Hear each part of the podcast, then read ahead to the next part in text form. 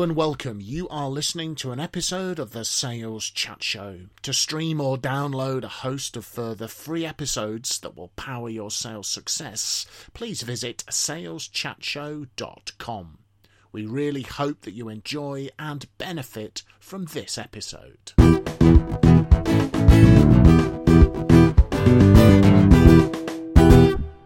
So, hello, folks. This is Phil Jesson, Graham Jones, and I'm Simon Hazeldine for SalesChatShow.com. The, the three musketeers have gathered again to talk about things that are vitally important for the modern sales professional. And today we're taking a look at something that might be seen as old school, but does it have a place in what we might call new school selling? So, overcoming objections? Are we talking about some outdated American book from the 1920s about how you wrestle the customer's objection to the floor and triumphantly close the sale?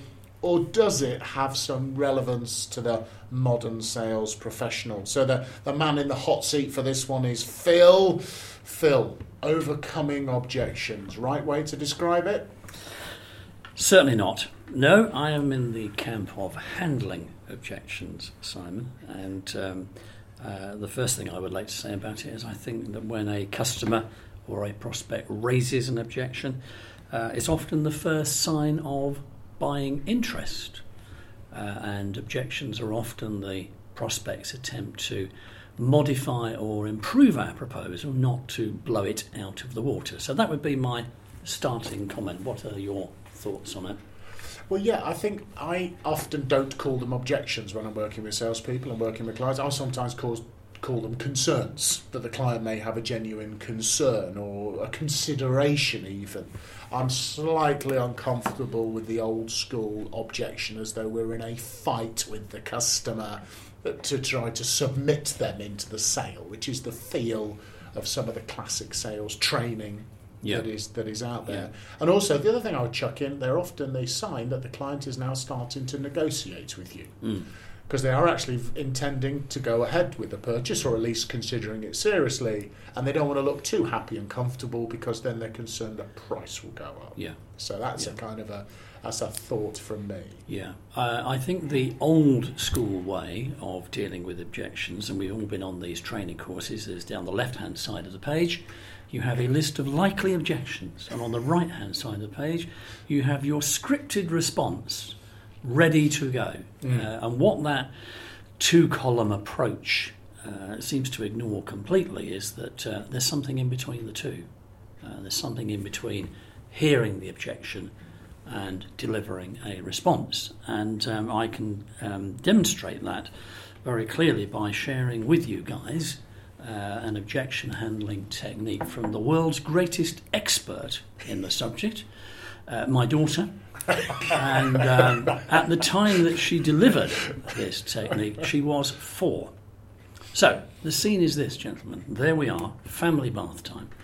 Daughter says to me, "Can I watch the TV program on, uh, on tonight about the monkeys?" And I said, "No." And she said, uh, "What's wrong with that?" Why can't I watch the program? And I said to her, Becky, you know what's going to happen. You'll watch the TV program, you'll go to bed late, you'll wake up in the morning grumpy. Who will your mother moan at? Me. So no, get in the bath. Uh, to which she said, um, Well, is that the only reason why I can't watch it? And I said, Yes, that is the only reason why you can't watch it. Get in the bath. Third question, she said, And um, what if mum says it's okay? Will you change your mind? At which point I said, I'm more than happy to reconsider my position, should your mother agree. So, with that, she comes down the stairs at rocket speed. Two minutes later, uh, comes charging back up the stairs, saying, Mum says it's okay. So, there you have the effective objection handling technique. It's around three what questions. What's the issue? What else is stopping us? What if I sort it? Will you go okay. ahead? And the clever thing about daughter's technique, of course, is that I said yes before she put the work in. I said, yes, if your mother says it's okay, more than happy to. At which point she decides to put the work in. So if you relate that to a commercial environment, very often, of course, the customer will say, "No, I've got a few concerns about the price.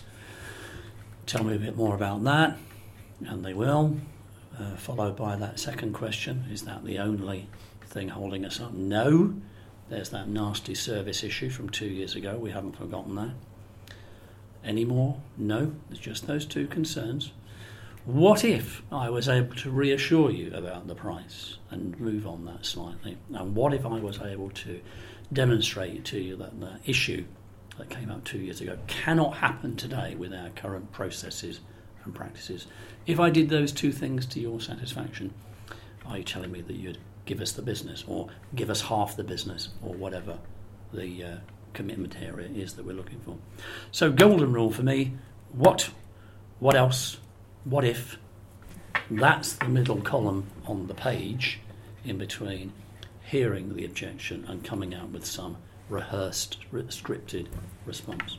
Yeah, because I think the days the days of slickly uh, composed sales scripts have probably passed. I I will often say when I'm working with salespeople, I don't mind mini scripts in terms of what I mean by structure or phraseology Yeah. that can be quite useful to Prompts. to, to, to, to prompts to Yeah. practice. But when it's very scripted, I think it lacks it lacks any genuine feel, and I think the modern switched on business buyer and also the modern consumer are extremely cynical to that Yeah. sort of that sort of nonsense. You see, your daughter wasn't raising any objection at all, and neither is anybody who we think is raising an objection. Because what your daughter was doing is what every person buying is doing, is they're testing you to see how much you're interested in them. So deep within our psyche is that what we want people to do is be interested in us. Yeah. So objections are raised in order to test you to see how interested you are in having them as a customer. Mhm. So one of the reasons why sales fail is because we haven't demonstrated to the customer how much we're interested in them. Mm. And so they raise an objection because they're just saying, come on then, prove to me you're interested in me. Mm. Mm. And if you go, well, I'm sorry, that's our lowest price, you're really saying, well, actually, I'm not interested in you, I'm going somewhere else. So they're not going to buy from you. No. So it's not an objection, it's a test. It's Mm. a test of how interested you Mm. are in them as a person, as a business. It's a, it's a little psychological test that we all play. That's interesting because we started with the word objection. You've changed it to concerns, Mhm. Simon. Graham's changed that to test. So Yeah. there's an interesting uh, uh, thing going on And. I, th- there? I think as well, it's um, it was in response. I was interviewed a couple of years ago by a journalist for the online version of the Wall Street Journal, and the question, the article she was getting some sort of input for, was what should you do if the sale starts to go down the toilet? And to some degree, I said. Sometimes there's not a lot because you've screwed up earlier in the sales Yeah. process. So sometimes objections, concerns, pushback to whatever we have, which I think links to what Phil said and Graham has said, is you've not done your job earlier in the process. Mm. Now, th- th- that's not to say that not having any is feasible or realistic, but I think you should challenge yourself. If you're getting a lot coming up, then maybe you need to Yes. go upstream to work out what you've not done to either let the customer Yeah. know you're interested or have correctly articulated what you're selling in terms of what it means Mm. what it means to the customer. I think that's a good point. I can certainly think of occasions where clients have said to me, the sales team need an objection handling course, but you're quite right. What's gone wrong is Mm. the uh, further upstream bad questions, inappropriate questions, poor listening, poor summarising, uh, the wrong solutions, and guess what? Uh, customer or prospect then raises an objection in inverted commas. But there are some there are some structures I think I would prefer to call them, or some approaches rather than techniques that, that are or can be can be quite effective as, as outlined by, by Phil. And one that is is very very old fashioned and as in it's been around for quite some time is the concept of feel, felt and found as a, as a, as a process for handling it. Um, so the concept is, um, you know, you're very, you're very expensive. Is the objection, for example? I understand how you feel, Mr. Customer, and other other customers who buy from us now um, felt exactly the same way until they found that the value that our product or service offers more than compensates for the slight price premium. And although that can be used as a technique, if you look at it, if you look at it slightly differently with a modern pair of eyes, Um, feel empathizes with the customer. It says, "Yes, I understand. I, I, I empathize with what you're saying. I may not I may not agree with you, but I understand why you are saying that." Then felt. Now, there's two things with the felt. One is it pushes it linguistically into the past tense. So you're moving from you feel like this, felt as in the implication you will probably feel the same thing. But also, it actually does the Robert Cialdini social proof. Robert Cialdini, professor of psychology, the book Influence, and social proof that human beings will often use the behaviour of other human beings to guide their behaviour. It shows that other people like you felt in the same way, Mm. and then it also double social proofs in terms of found. They found, customers like you found that. And although that is old and that has been around a long time, I think if you use that intelligently and you don't have to use the words feel, felt, and found, I hear what you're saying, Mr. Jones.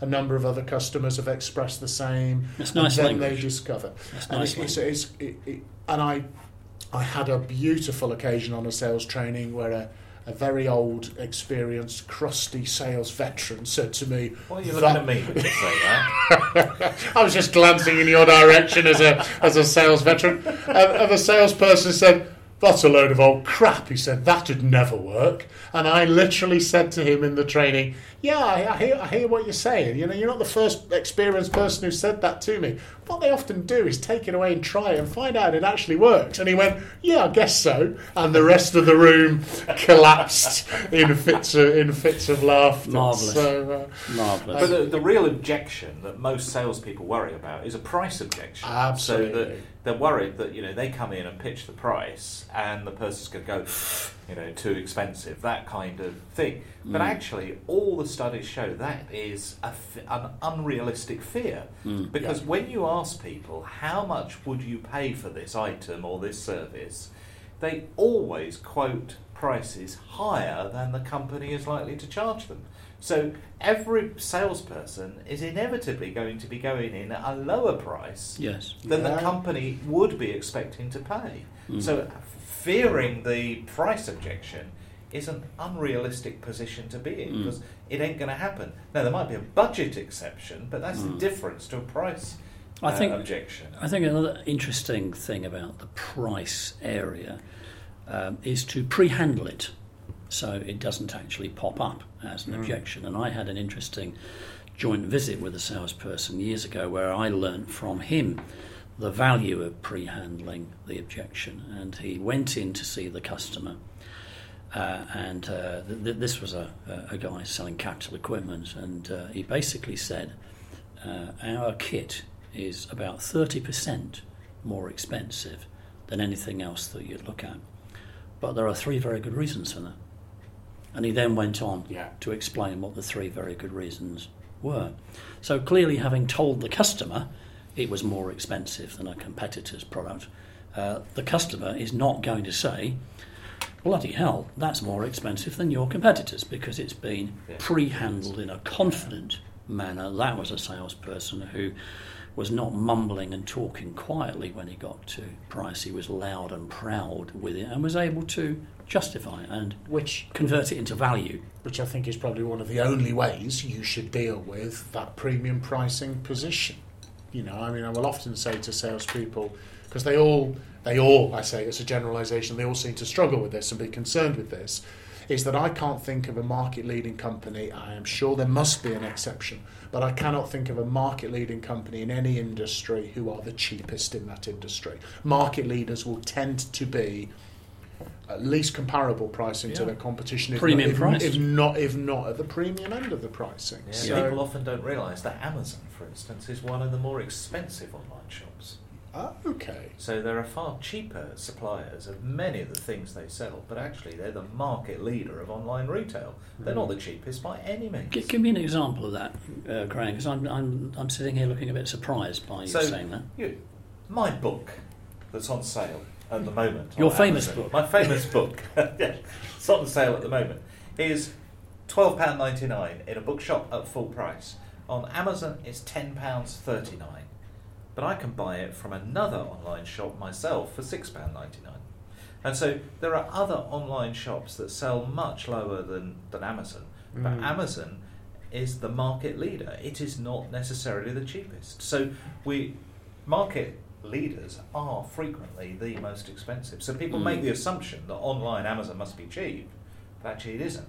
Its design makes you think it's cheap. It's a bit like pound shops. Have you you guys ever been into a pound shop? I, I You may can- have you occasionally been in, You yeah. can admit it, yeah. I know somebody who You know has. somebody who's been in one, yes. But, but those pound shops, are they the tidiest, smartest shops on the high street? Nope. No. They're pretty scruffy, really, in terms of retail, because they want you to think a pound is cheap. Mm. But actually, you can buy in in Basingstoke, near where I live.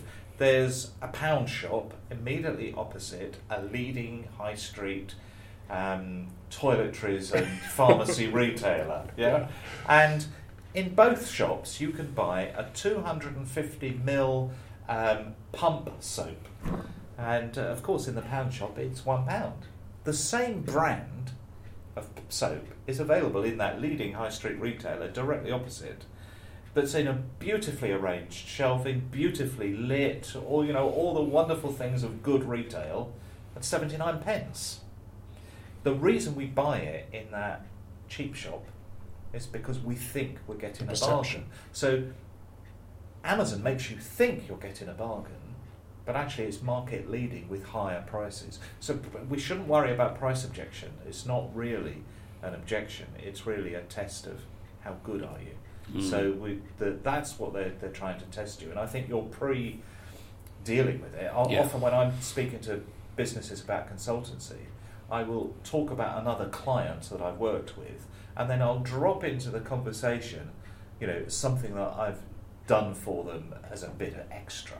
And then I'll say, but of course, when you're paying X amount a day for somebody like me, you expect that kind of service. Yes. And already the customer I'm talking to now knows how much I'm likely to charge them per day. Yes, so and if the conversation continues, when I get to the end and I say that's going to be 10 days of my time, Yeah. they know what they're going to be paying. Yeah, and you'd see their reaction on their face Client, as you yeah. say it. Mm. And if you have good rapport and a good relationship with your client, if the client is themselves selling products that are more of a premium price, Mm. it's perfectly, I think, good idea to draw their attention to that fact. Yeah. So that seems quite expensive. You could then say yes, and so are your products.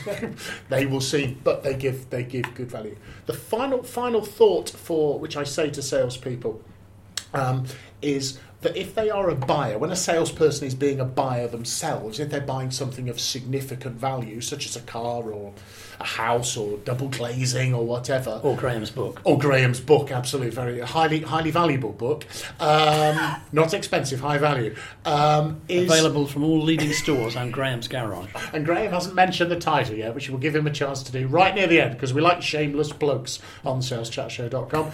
Is that what do you say when you're a sales? I say to salespeople, what do you do when the person you're buying from states a price? They say, well, I say something like, oh, that's expensive, you'll have to do better than that. And then you're surprised when your own customers do that. It could be the best news in the world that they have started negotiating with you, which means your sale has succeeded, and we're now talking about how much they are going to pay for the product. So, not something necessarily to panic about. And and the book that you mentioned, Graham, was Uh, I think we've run out of We've time, run out of Simon, time, but, uh, we'll come back to that on another day. So, those of you that are now wondering what on earth Graham's book is, will have to leave you in a state of permanent curiosity. this has been Phil Jesson, Graham Jones, and Simon Hazeldine for the saleschatshow.com.